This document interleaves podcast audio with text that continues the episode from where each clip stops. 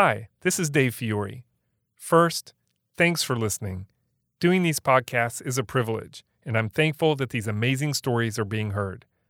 I'm also grateful to be part of a local podcast community. To help promote Tallahassee area podcasts, we've created the Tallahassee Podcast Network, a Facebook page that highlights new episodes from local podcasts every week. You can follow that page for the latest updates and support local creators. We've also created a Facebook group called Tallahassee Pod People that provides a platform to share your favorite podcasts, ask questions, and share insights on your favorite shows. It's a public group, and I hope you join us there. Now, on to this episode of How I Got Here.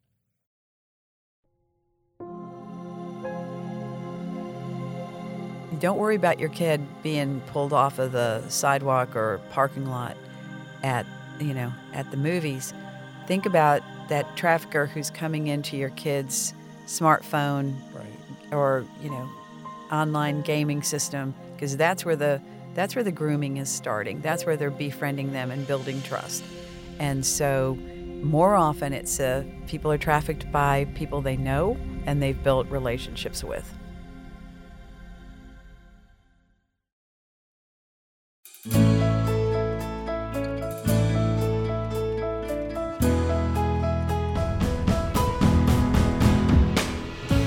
Fiore Communications, it's How I Got Here, a show of inspiring stories from Tallahassee area leaders, business owners, and neighbors.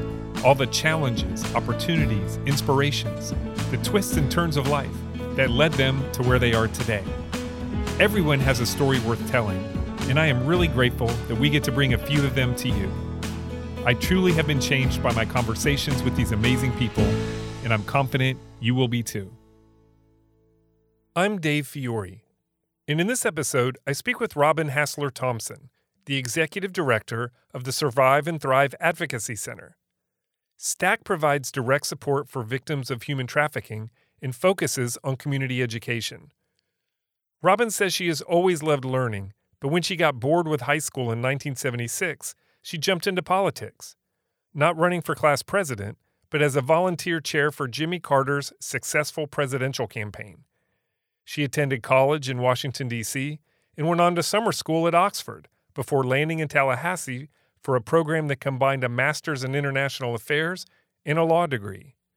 Her love of politics led her to the Florida House, the governor's office, and eventually on a State Department trip to Bangladesh that would change her life. Robin has spent much of her career focused on human rights, specifically violence against women and human trafficking, and says, I am doing what I'm supposed to be doing. We started our conversation talking about growing up in South Florida.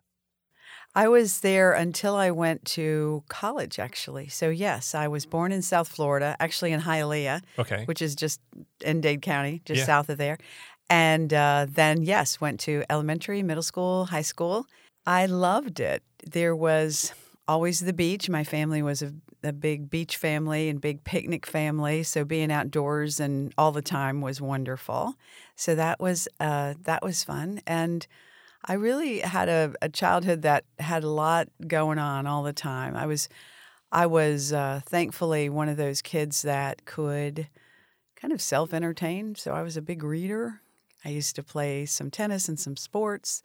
And uh, yeah, I, I think back to that time and I just think, you know, lots of stuff always going on. Both my parents worked, had a kind of a big family. Yeah, well, tell me about that. What did, what did your parents do? Well, my dad was an insurance salesman, and my mom worked as a secretary, or as we call them now, administrative assistants. Right? And so, um, so that was that was their profession. I'm actually, uh, I think about it now. They were very hard workers, um, both with high school degrees, essentially. So I'm I'm actually the first person in my family to go to college, get a higher education degree, Right. and um, and so we were just kind of a there making it, you know, solid middle class uh, family. Okay. And you have siblings. I do. I have a younger brother, and I have um, two older stepsisters, one older uh, stepbrother who is deceased. Okay. And were you close growing up? Were you a little posse together, or what? What was that dynamic like? Well, ours was a yours, mine, and ours family, if you know that Yeah. phrase. So when my mom, my biological mother, married my uh, uh, father, my stepfather, he had three kids, and then together they had my little brother. So we were all over the place. And right now, you know, they call it a blended family, but it wasn't always easy at all, if you can think about that. And I, I, I know how it impacted me later in my life because I didn't date anybody who had kids. It was going to be one of those times where I saw, gosh, this is a big struggle. It was a lot for for my parents. I know they did everything they did the way they needed to do it, the way they could, the best they could. Mhm. And uh, but it was still really hard. Different religions merged, different families merged, you know, and people were working trying to make it. Right. Hmm. So that kind of shaped your your view of family moving forward. then. Absolutely. Well, doesn't it always? Yeah, for sure. yeah. Um, so you said you played tennis and sports. So mhm. what what what other sports did you play? Well, you know, it was one of those things where uh, mostly racket sports, I would say, um, paddleball, anything. You know, my mom was one of those. I think about kids now, and it just makes me scratch my head because even in the summer when um, we were kids, my mom would always say, "Just go out and play," you know. and we had a, a, elementary school and a big recreation center that was kind of across and down the street, so we were there all the time. So ping pong, whatever. I mean, I they always whatever it was, I seemed Right. to like those kinds of sports. And of course, there was swimming and um, and all of that. So you know, she wasn't a mom who locked the door so we couldn't get back in, but she basically said, "Go out and play, and you know, come back for lunch, or here's your lunch money, whatever it is." Right. So um, so that was that was a lot of of uh, that was a lot of what I remember outside in terms of just being always very active. Yeah. All right. So you're in high school. What were those years like? Were you in clubs or have other interests, or were those good years? Kind of high school for people is either like a peak time or a struggle time. What was high school like for you? Oh, high school. I I think about high school. I think about both. I think about peak and struggle. So I went to a Catholic high school. Before that, I was in public school the whole time. Loved school, loved learning. Mm-hmm. Um, and so I went to St. Thomas Aquinas High School in Fort Lauderdale. And uh, Chrissie Evert went there, Brian Piccolo before then. So Right. it has uh, this, like, you know, Huge football tradition. Huge, Yeah. huge. Which I hate to confess this, but even living in Tallahassee, football's not one of my things at all. Never has been. And there, you know, there I am, both at St. Thomas. and Right. yeah. Yeah. So, um, so I loved it. I, uh, I just, I, I really loved the part of being in school um, in terms of the learning, the environment. I had some really close friends, but I also started to get pretty bored.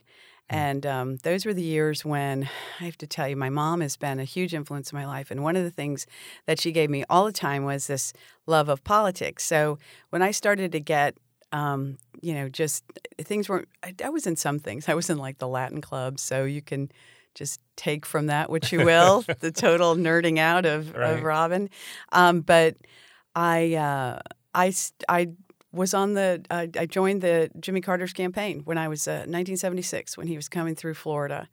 Um, my mom knew somebody who was the Broward County chair, so she said, "My daughter's in high school. She doesn't know what to do, and she wants to do something." Hmm. And that was when it was a horse race at that time. There were nine or more people running on the Democratic side for Right. president.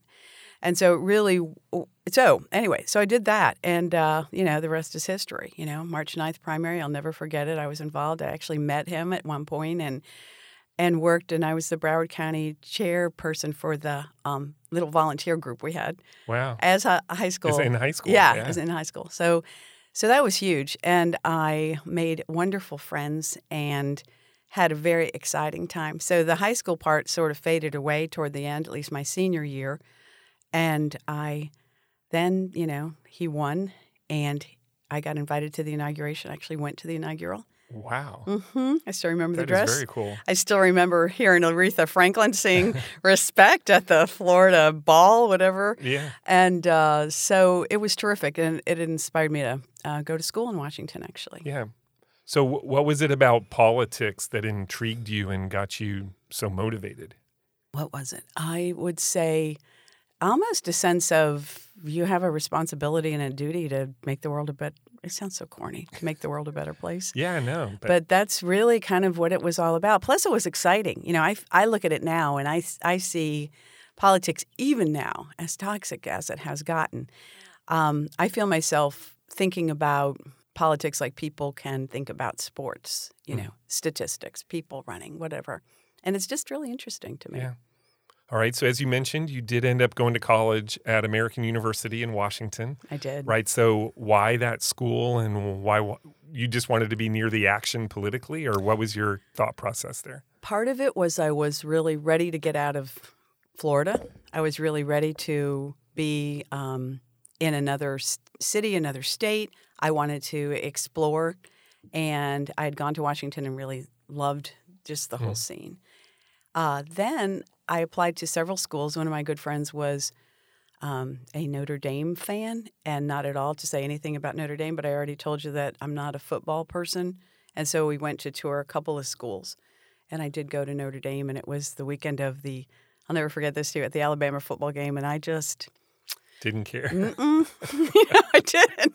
And you know, Not a fan of touchdown Jesus. touchdown Jesus, saw touchdown Jesus. I um, I realized that wow, that school has a lot of passion about football, which Right. didn't ring my bell. So But um, coming from a Catholic high school, that's a popular mhm, destination. right? Yeah, yeah, very popular. I mean, it was almost like the pinnacle of what you could do. Right. Right. So I did apply to American in Georgetown, and I needed to have student aid and scholarships. So American did that, and Georgetown welcomed me, but said, "You're on your own, honey." So, um, so I picked American. Yeah. And what did you study there? What a surprise! I studied political science Okay. and I studied literature, and I loved it.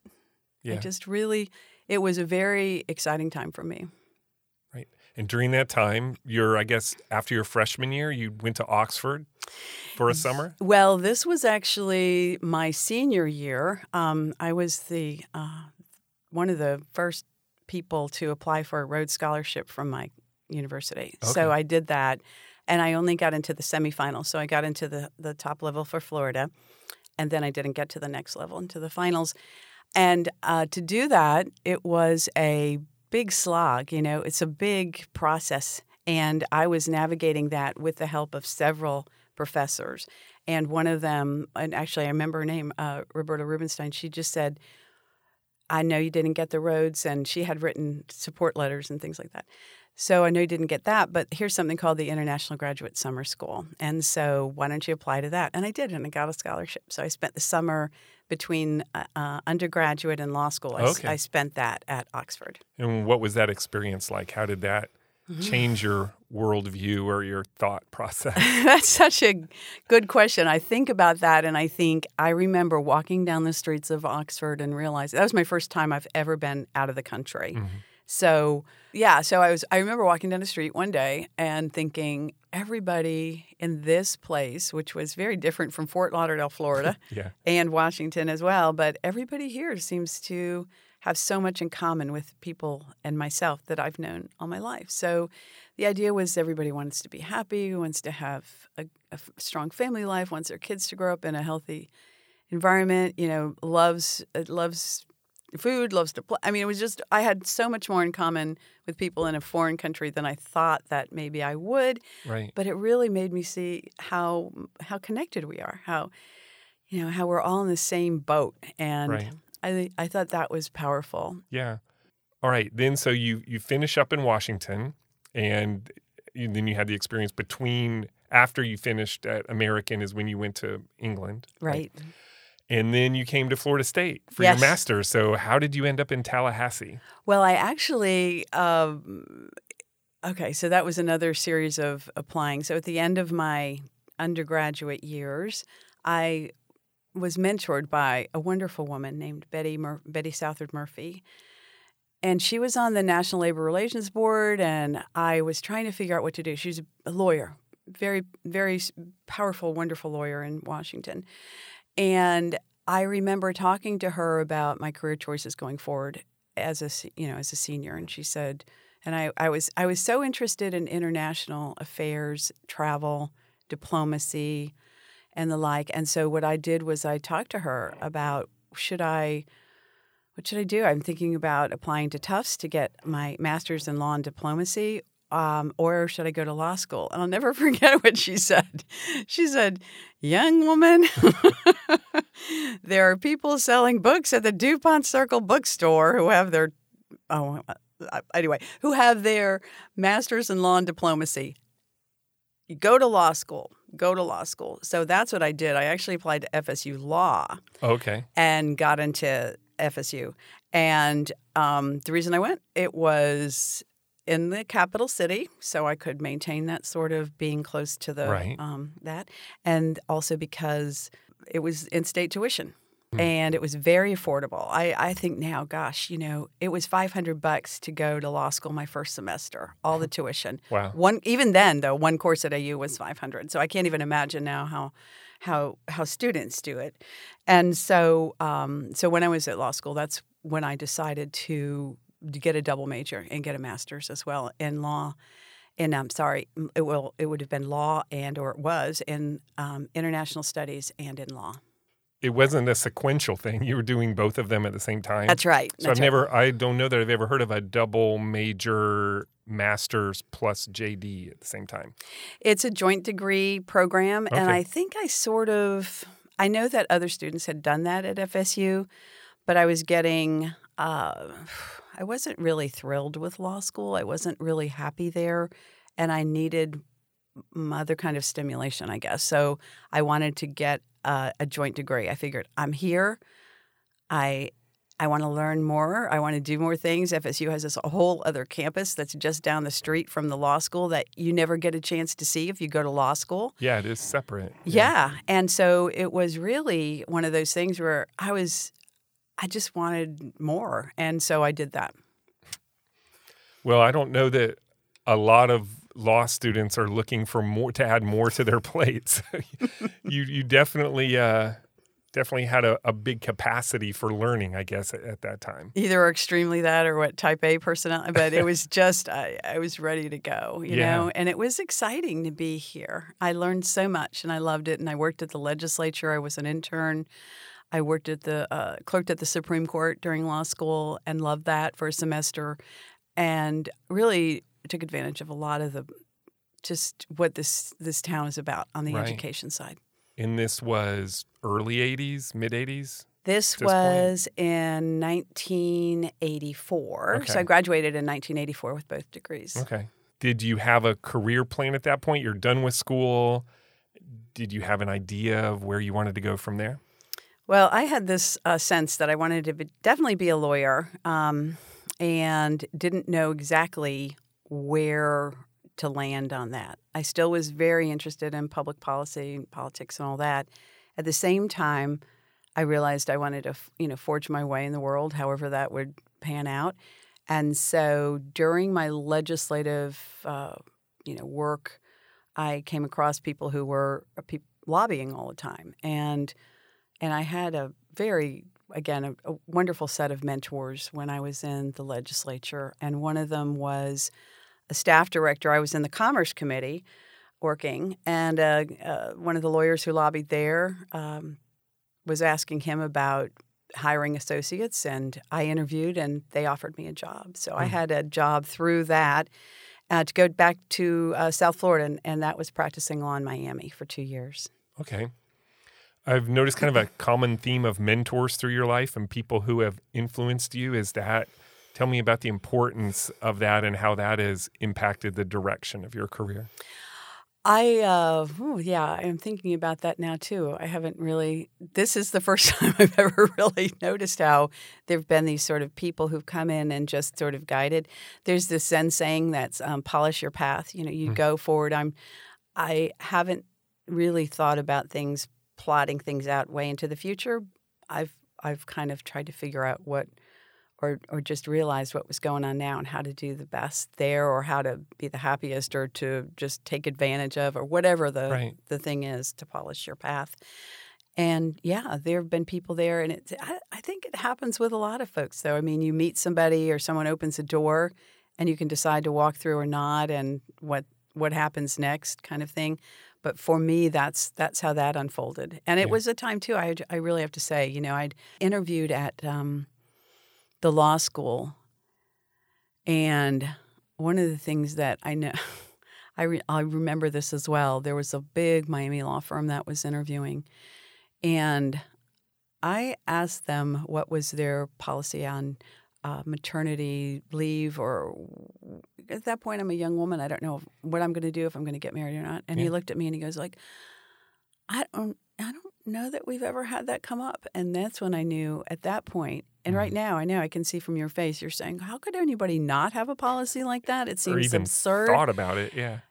clearly and that was that was so clearly a litmus test for me that they had no clue about what they would do with a woman who got pregnant while they were working for her Mm. and and if they had no path on that what else what other kinds of discrimination or you know willful or other kinds of ignorance do they have about what it's like to be a woman in that firm for example in that firm environment so i think that there were things that motivated me about those ideas of fairness and, and you know, just just being around people who were kind of like-minded or wanted to do the right thing or wanted to go forward and and be treated fairly. So that sort of started to resonate with me now that I'm thinking about that.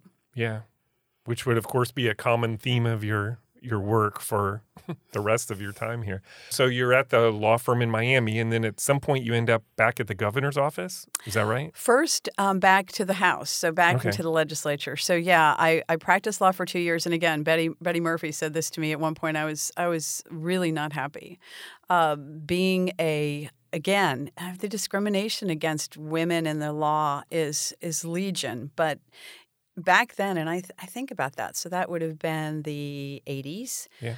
Um, I just remember having judges wink at me, little lady me, you know, do all that stuff during motion practice. That was just ridiculous. And uh, the world of, of being a litigator is not uh, one that suits me. It suits a lot of people, but it didn't suit me at all. So I was litigating, I was doing commercial work, and I wasn't happy. I wasn't happy. So I wanted to give it two years. That was the advice I got from Betty give it two years, you know, and, it- and I'm glad I did because law school, for me, it, it teaches you the rules of the game so you can play. And in this sense, it was I had two years, so I know what it's like to, you know, be in depositions, do motion practices, write a contract, all that stuff. So at that point, I, I, I did have that under my belt. So I came back to Tallahassee, interviewed for a couple of positions, and got a position in the Florida House. Um, at that time, it was Representative Ron Silver. He later became a senator, but he hired me to be in the majority office, um, and I worked with him as legal counsel and later as staff director. Okay. Was that a positive experience? Totally positive. Yeah. Uh, that was a time in the legislature when Democrats and Republicans worked together, where there were common goals, where people really. I I remember working on prison reform and had a, a, seeing in our office, in the majority office, having Republicans and Democrats sitting around the table hashing out issues. I was there. It wasn't about. I'm sure it always it's love, some levels about some personal power, but Sure. they really wanted to do the right thing Yeah. and really wanted to see advancements and and so that was that was wonderful and it was uh, from there that uh, when Lawton Chiles ran for governor that I started to work on policy papers for him related to um, gun gun reforms especially Mhm. but also criminal justice issues because my last uh, work in the legislature was in the criminal justice committee in the house as the staff Right. director Okay. So you're at the house doing that job, liking it, and then you get you get offered a job, or how how did you end up at the governor's office from there? yeah what happened with that is i was volunteering for lawton chiles and then when he won Mhm. i was offered a job by the administration yeah So for I'm sorry, for so for people who don't under, who don't know, and that would, I would include myself in that group, how is a governor's office organized in terms of consultants, advisors, people who do the research, and you know then counsel the governor on certain positions? How does how does all that fit together, and what was your role in that? Well, I think uh, there's some standard stuff that I think is still there. So there are general positions like general counsel or uh, press press a press office, lobbyists, et cetera. And then within that, the governor chooses to have advisors around them that are uh, directly on on point with certain topics. So Governor Chiles had an environmental advisor, criminal justice advisor, et cetera. So there were all those kinds of maybe there were four of us, I Okay. think, as policy people.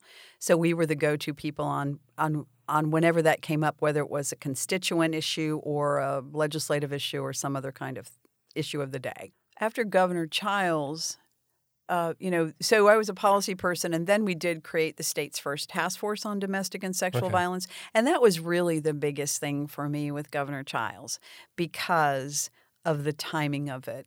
If you think about in the mid 90s, that's when the Nash at the federal level, the Violence Against Women Act passed for the first time. Okay. That and at this right after that, OJ killed Nicole. And Allegedly. allegedly on the civil side, no Right. question. Right. And there was a national teach in happening on domestic violence. And uh, so prior to the Simpson situation, Mhm. we created a task force in Florida. And that's what I did for the remainder of the the Chiles administration. And it was big. It was the first time we had one. It really rode, helped us ride a national wave on this issue. And we created information reports and things like that, legal reforms, legislative initiatives, programs uh, that have been are still in place. So I'm really proud of that. And that's so then at the end of the the Chiles administration, I left the Chiles administration and went right into my own consulting practice. That was in 1999 and traveled really the country and part of the world working on domestic and sexual violence issues. Right. And that leads to my question about a trip you took in 2001 that I know had a huge impact on your professional personal life moving forward. So tell us about that trip. Okay, so in 2001, yes, I was invited to be part of a State Department mission to Bangladesh. And this was to do training on domestic violence fatality reviews. We had started those in Florida during Chiles. And I was really, it changed my life. That trip changed my life for a lot of reasons. But one of them was we went to a shelter where the people in Dhaka, the capital, they sheltered domestic violence victims, uh, sexual assault victims, and victims of human trafficking. Mm. And at that shelter, there were the boy, these little boys. They were, you know, six, seven years old, and I'll never forget them because they were rescued back from the women who ran the shelter, who were just like people my age and older, grandmothers who would go and and take their get their children who had been kidnapped from Bangladesh into Saudi Arabia. In this case, as uh, to be enslaved as camel jockeys. That was their forced labor. But what they did was they to race and bet on. Yes, because the children were young and light and screamed, which made the camels run faster. That's how just horrible. So I'll never forget those kids. I never forget going back to the hotel and saying, I got to do something. Because just, just weeks prior, I had been in D.C. and watched a reauthorization of the Violence Against Women Act that included the Trafficking Victims Protection Act, which was the first big set of national laws on this. Right. So so then I came back at, after seeing that. I just said I have to do something around human trafficking, and uh, literally within weeks, I got a call from uh, Terry Coonan at the Human Rights Center here at Florida State. Said, "Hey, Robin, would you like to work with us on human trafficking issues?" Hmm. And so I said, "Hell yeah!" and um, that was the first time I did something big in terms of a, a, a- a project here in the U.S. in Florida on the issue of trafficking. Okay. And you're the consulting firm that you formed that allowed what what was that what role did that play and what kind of clients did you have and how did all that work? All the work I did uh, as a consultant has been around either violence against women issues or human trafficking, and generally human rights agenda, if you will. So that included entities like the Human Rights Center at Florida State. It also includes uh, uh, national technical assistance projects on the Violence Against Women Act and other implementation implementation of other Right. laws and programs. And so it's all uh, yeah, it's that's that's generally what it is. And and my consulting firm is is a one woman show. That's me. Right. And you still have it today. I do. Okay. Um, All right, we're going to get to what you're doing now in a minute, but I want to hit one other thing first, and that is that your career is full of board service, honors, significant presentations over the last couple decades. Um, your CV was quite lengthy with all the all the places that you have, um, all the ways you've contributed to these subjects. Um, you've been honored as Volunteer of the Year at the Refuge House here in Tallahassee, Advocate of the Year for the Florida Coalition Against Domestic Violence. You've been in Tallahassee Democrat's 25 Women You Need to Know back in 2011. And just last year, you were named the 2021 Trailblazer for the Oasis Center for Women and Girls. Just curious how, um, what stands out to you when you think about that body of work and some of the impact you've had in these important areas? I'm immensely proud that of of that. Those are those are such incredible honors that I don't a part of me doesn't understand because I just feel like I'm doing what I'm supposed to be doing. You mm. know, it just it feels it, and and it's so gratifying to be recognized. On the one hand, on the other hand, I I see people around me all the time who should also be recognized, if you know what I mean. So.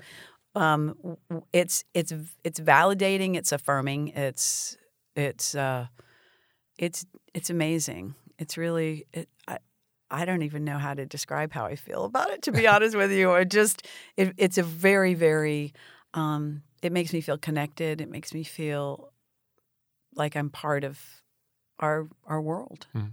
All right, now let's get to what your main focus is now. And that is in 2016, you were co founder and are CEO of the Survive and Thrive Advocacy Center, which is more commonly known as STAC.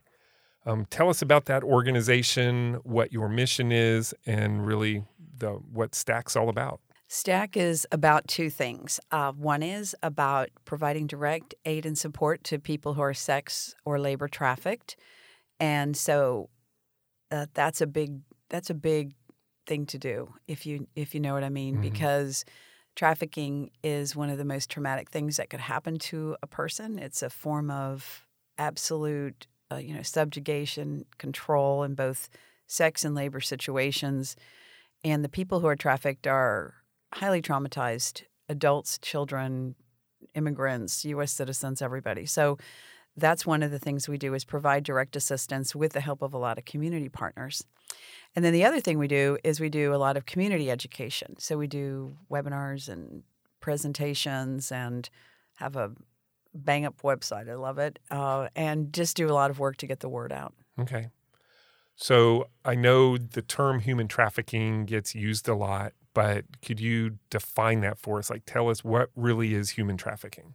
really simply put, human trafficking is the exploitation of one person by another for commercial gain or benefit. So if you think about somebody uh, taking you and forcing you to work or have sex for money or for some other benefit to that that person that is what it is so when it comes to forced labor, which really forced sex is a form of forced labor as well. But if if somebody is saying you have to do this for me for money or for you to get this this benefit, that is what it is, and the person can't leave.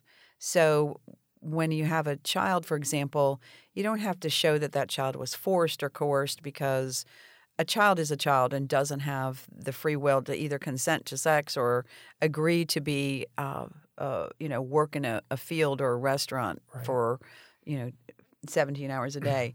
Um, on the labor side, that's a, a, Florida law protection that isn't there at the federal level. But anyway, right. Um, but if you're an adult and you're forced to do that, you can't leave. You're you're in a situation where that trafficker has really controlled you to such an extent that you you can't leave the situation uh, and if you do, you you know you're going to be facing consequences. You're going to be possibly harmed. Those you love are going to be harmed. So there's a lot of coercion and control that goes on with this. Right. And sometimes people are in that situation because of abduction. Other times, right, they're tricked into it, or it comes in and it seems like it's a good thing at first, and then they're in the web and they can't get out. Right. So they're different paths to entry into this world. There are, and by far the most common path is a path of of befriending building of trust, hmm. coercion, and then payback. I think Hollywood has done us a great disservice when they have movies like Taken mm. that show people. That's what I think of first. Yeah, you think people getting snatched off the street, that whole snatch and grab thing. We we're trying to do so much education now to tell parents it's not don't worry about your kid being pulled off of the sidewalk or parking lot at you know at the movies. Think about that trafficker who's coming into your kid's smartphone Right. or you know online gaming system because that's where the that's where the grooming is starting that's where they're befriending them and building trust and so more often it's uh, people are trafficked by people they know and they've built relationships with How much does human trafficking impact Tallahassee and Leon County? What are our numbers like compared to other places?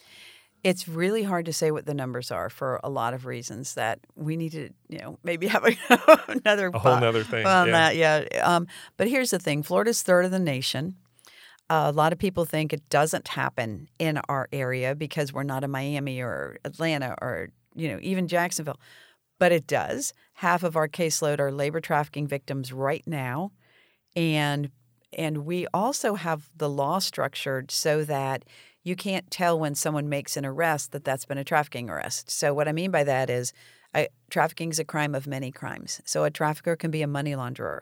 So if we have ten convictions for money laundering here, none of them could say human trafficking, but they could be trafficking cases. Mm. So we have a hard time nailing down exact numbers because they're simply not gathered by any official sources.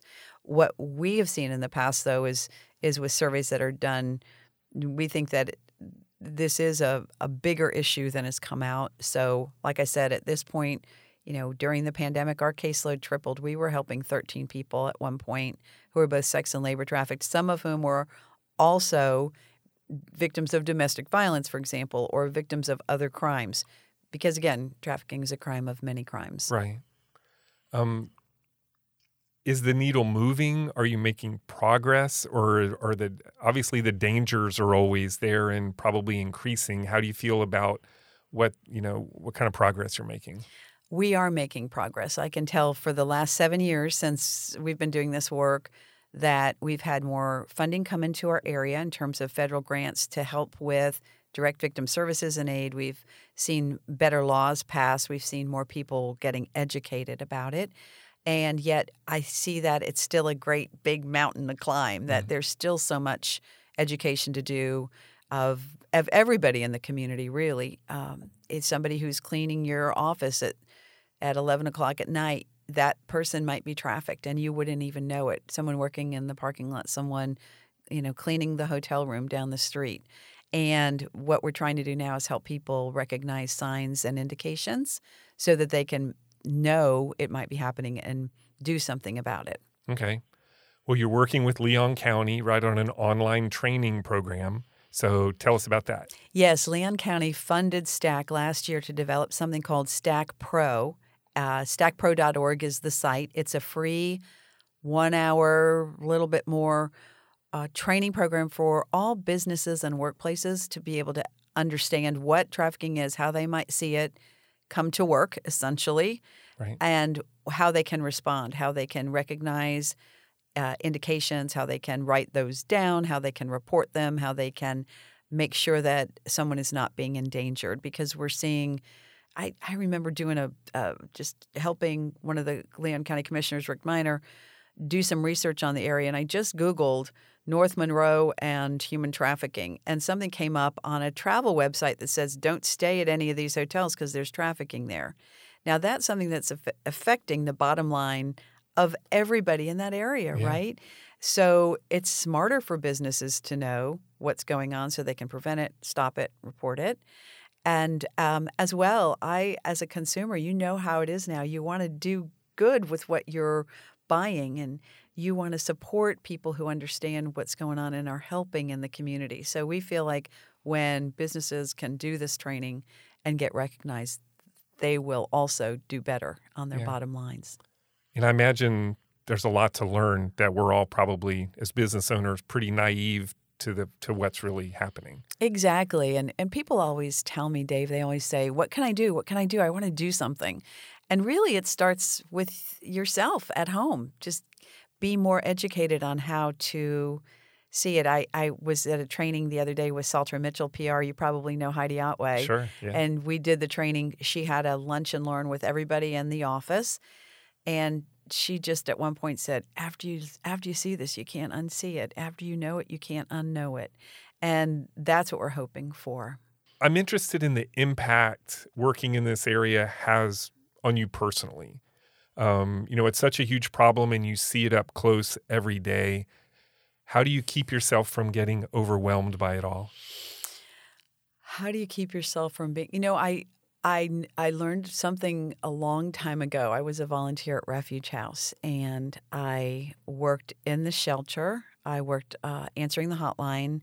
I helped uh, survivors there to make dinner and help with their kids and all of that.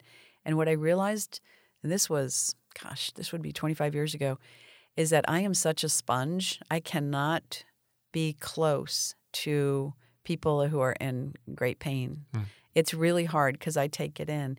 And so what I've learned is I work with people who can. So we have a wonderful victim advocate um, who works with us now, and I work with others who are directly working with people. But I know to stay a few steps away and work on policy and do presentations and and and right now organizing stuff around STAC. So how I keep saying is I know who I am. You mm. know, I know that's a, a possibility, and and so I also try to do things that are fun. I make jewelry. I actually have a a jewelry business that started because some of my work colleagues saw some of my pieces and said, "I want one." Oh, that's fun. Well, tell us real quick. How can people? Uh, do you have a website? I don't. They could. Uh, they just reach I out had, to you. Yeah, I had a Facebook page. Actually, I have four pieces at LeMoyne now. Oh, nice. At a show, but um, they could just reach out to me. Okay. Call me. And so, what I, kind of jewelry is it? Um, like this, what I'm wearing. Oh, so I have uh, lava and turquoise and a little silver. So it's um, beaded jewelry, okay. and I uh, I do that as I, I always like it's that's an my outlet. That's my thing? right brain activity. Right. right. It, it, it, it taps into that creative side. So I love it. It's okay. turned into something that I just love it. Half of my office is even like a one side is all of the the policy work and STAC and all the the consulting work, and the other side I built out to have it store all the beads and all the books and all the things and yeah. my tools.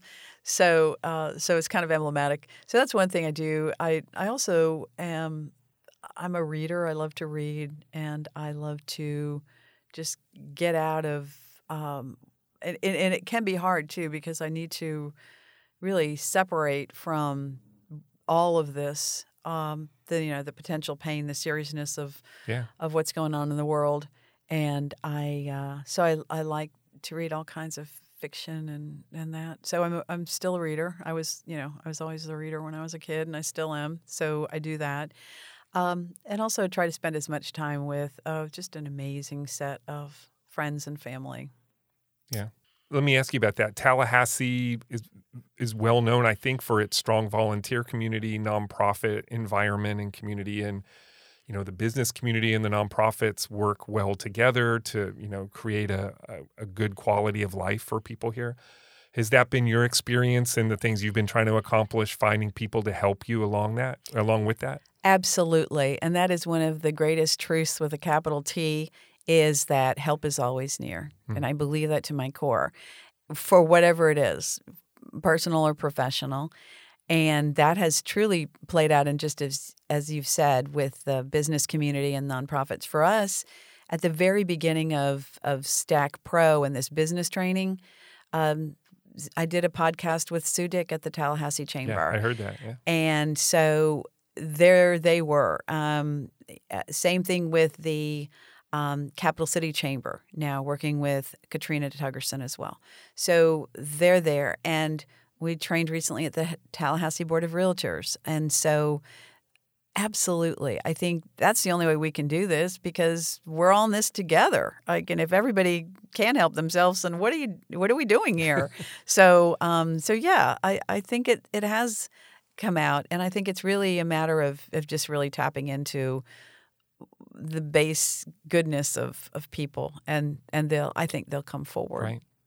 So I guess you're glad you stayed in Tallahassee. I am. I, I, you know, this. I can't decide whether to call it a small big town or a big small town because every time you do, there's no six degrees of separation. No. There is absolutely not the case, and so yeah, you you are connected in such in such terrific ways. I can't imagine picking up and moving and starting out again. You know what I mean? But Right. um, but it's but it is a wonderful place. Right. So you mentioned your um, friends and family. So just wanted to touch on your family a little bit. Tell us a little bit about um, about your family now. Sure. Um, well, here in town, uh, my mom is here. She is 92, and she is she's doing great. So I see her all the time. We've always been very close our whole life. So, so that's just uh, you know difficult challenges as as she as she as we all age, but in particular, you know, just recently. So. So working there has been a, a really um, through a lot of issues and uh, and had a great day yesterday. She's taught me one day at a time is the total way to go when it comes to uh, life and enjoying what's in front of you, Right. right. in front of you at this moment. So that's been a really great lesson. Yeah. Um, so I, I live here also with my husband Dan, and um, all my other siblings though are are scattered across the state. But we at least they're all in the state of Florida, so we have a chance to see each Yeah. other. Great. All right, two more questions, and then we're done. Uh, Robin, looking back, what is the one thing or person that changed or altered the trajectory of your life to this point? I would have to say it has been my mother at all these various points. So I guess she changed the trajectory when she birthed me. That's, but that's a but that's a big one. I Yeah. say that's a big one. But um, but she's always been there to um, to guide and support in ways that are just you know again still still happening. Um, and then when I when I think of others, it, yeah, I can't I cannot think of one single person because there have been so many junctures where somebody has said something, done something, made a a comment. I, one of the most difficult times in my life, I think I had a light bulb go on in a major way. It was a casual comment from somebody who was cutting my hair. And I just truly believe that there are, you know, if you think of them as angels, if you think of them as any kind of guide or whatever it is, it's somebody who's going to be there to say what you need to hear and be open to hearing it. Hmm. So I think of it more as a philosophy of being open because Can you share what, what they said to you? well, it was actually, I was talking about being in a really, really bad and difficult relationship. And she, she looked at me and she said, honey, that ain't love. and I went, Yeah, pretty simple, but she is true. so right. And Yeah. then I walked out of there and said, I'm getting out of that relationship. wow. Honey, that ain't love. That I remember her saying that. And of course, how many of us have been in relationships when we've known time to leave, but you kind of stick it out a little longer, hoping. Right. Um, so that was it. So I, I- you know, there are just times when I, I just think that those messages are around us all the time, and we can tune in, or we can let our egos take over. Um, but I think if you can get out of your own way and be open, that's the best way to go. Yeah. That is good advice. All right. Final question. The podcast is named How I Got Here, and we've talked about how you got to this point in your life. Where do you think here might be for you in the next three to five years? Three to five years. Here might be not even in this country. I love France. I would love to go live in France in five years if I could for six months or, or travel or just kind of put down roots in a community that is so very different. That's one of the things I want to do is I really want to be in another place. Right. Um, Why France? I think I have several past lives there. At least one. At least one, maybe. I know Yeah. because I was walking around Paris. I knew where to go. Anyway, that's another story. But um, but I have loved every time I've been there. Same thing with England and London. Um, but I do want to travel. I want to go to Japan and go to the baths. You know, I want to be in other cultures, and I um, I think that that will be a good chunk of my time because I'm 62 now, and I figure when retirement comes, if it ever comes, it's going to be a quasi situation. Right. I probably will never stop doing doing work I find meaningful, but I uh, would like to be doing some of that. Thanks for listening to the show. You can subscribe at Apple Podcast, Spotify, or wherever you get your podcasts. And while you're there, please leave us a review. It really does make a difference. Thanks to my amazing staff at Fiore Communications, who pick up the slack while I'm working on these podcasts, and to Troy Bloom for composing our theme music.